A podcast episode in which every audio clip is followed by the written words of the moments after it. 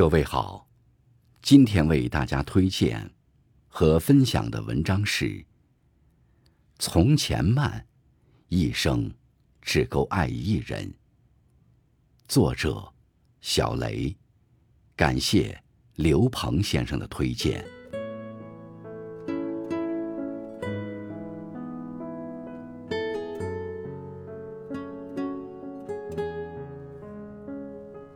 木心说：“从前车马很慢，书信很远，一生只够爱一个人。”关于爱情，今天就与大家一起来分享一些美好。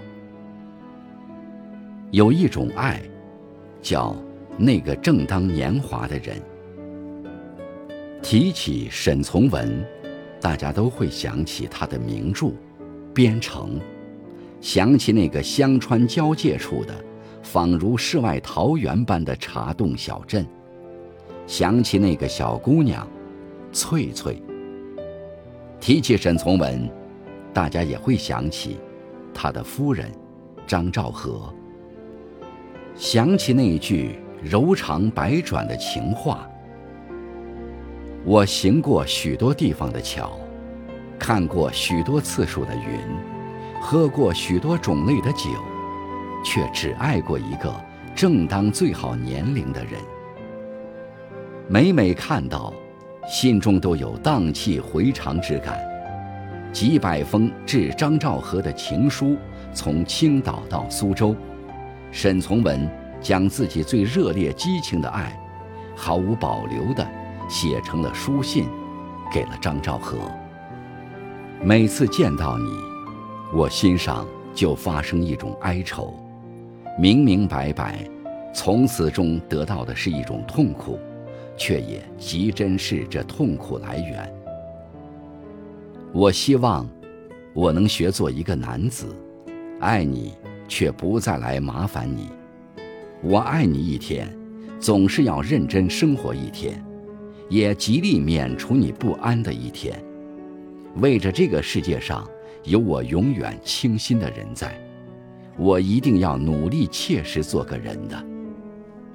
一个人对另一个人萌生出爱意，往往连他自己也难以解释。情到底因何而起？就像沈从文给张兆和的第一封情书中说的那样：“不知道为什么，我忽然爱上了你。”但连绵的爱意袭来之时，又如潮水一般，一发不可收。这，大概就是爱情最动人，或者最磨人之处。有一种爱，废话要同你说，闲话要同你说，用功的时候要同你炫耀，不用功的时候也要同你撒娇。广平兄。我从昨日起已停止吃青椒，而改为胡椒了。特此奉文，再谈训。广平兄，昨天刚发一信，现在也没有什么话要说。不过，有一些小闲事，可以随便谈谈。我又在玩儿，我这几天不大用功，玩着的时候多，所以就随便。写他下来，广平兄，我寄你的信，总要送往邮局，不喜欢放在街边的绿色邮筒中，我总疑心那里会慢一点。不同于鲁迅其他作品严肃犀利的思想密度，这些和爱人许广平之间的两地书，其中既没有死啊活呀的热情。也没有花呀月呀的佳句，却因平淡而显出可爱的真趣。防蚂蚁的小窍门对某种新奇水果的见闻，互劝对方照顾好身体，絮叨稚子琐事，不一而足。鲁迅曾总结和许广平的感情：我们之相处，时有深阴。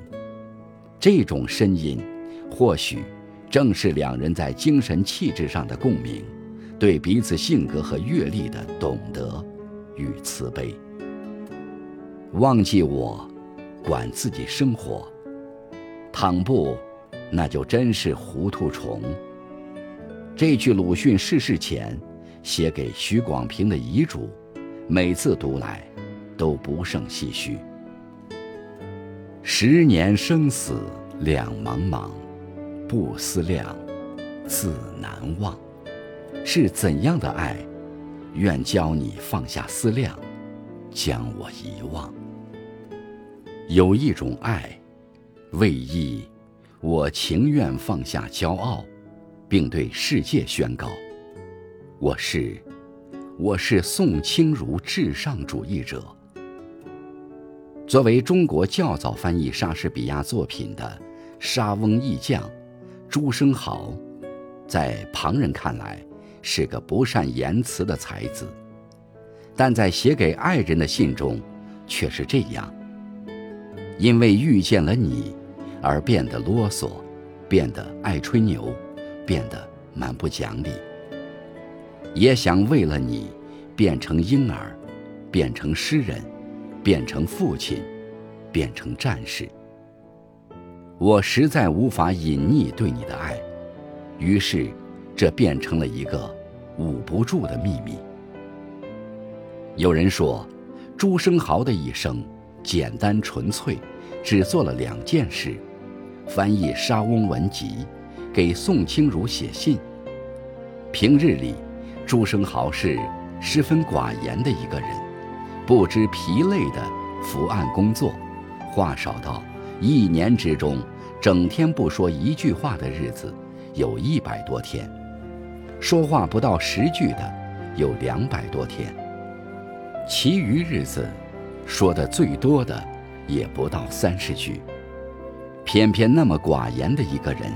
把世界上最动听的情话，都通过笔尖传达给了宋清如。不要愁老之将至，你老了一定很可爱。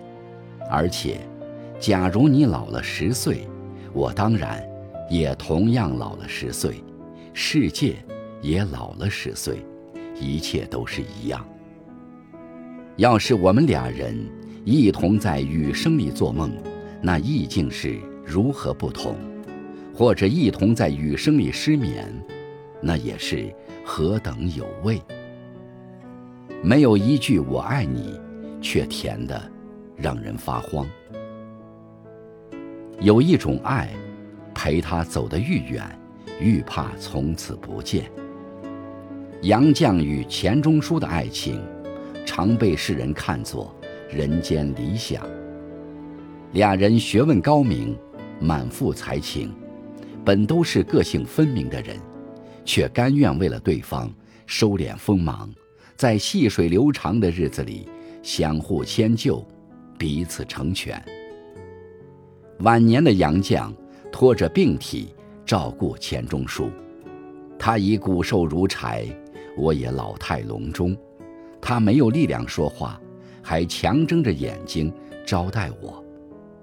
他现在故意慢慢走，让我一程一程送，尽量多聚聚，把一个小梦拉成一个万里长梦。这我愿意。送一程，说一声再见，又能见到一面。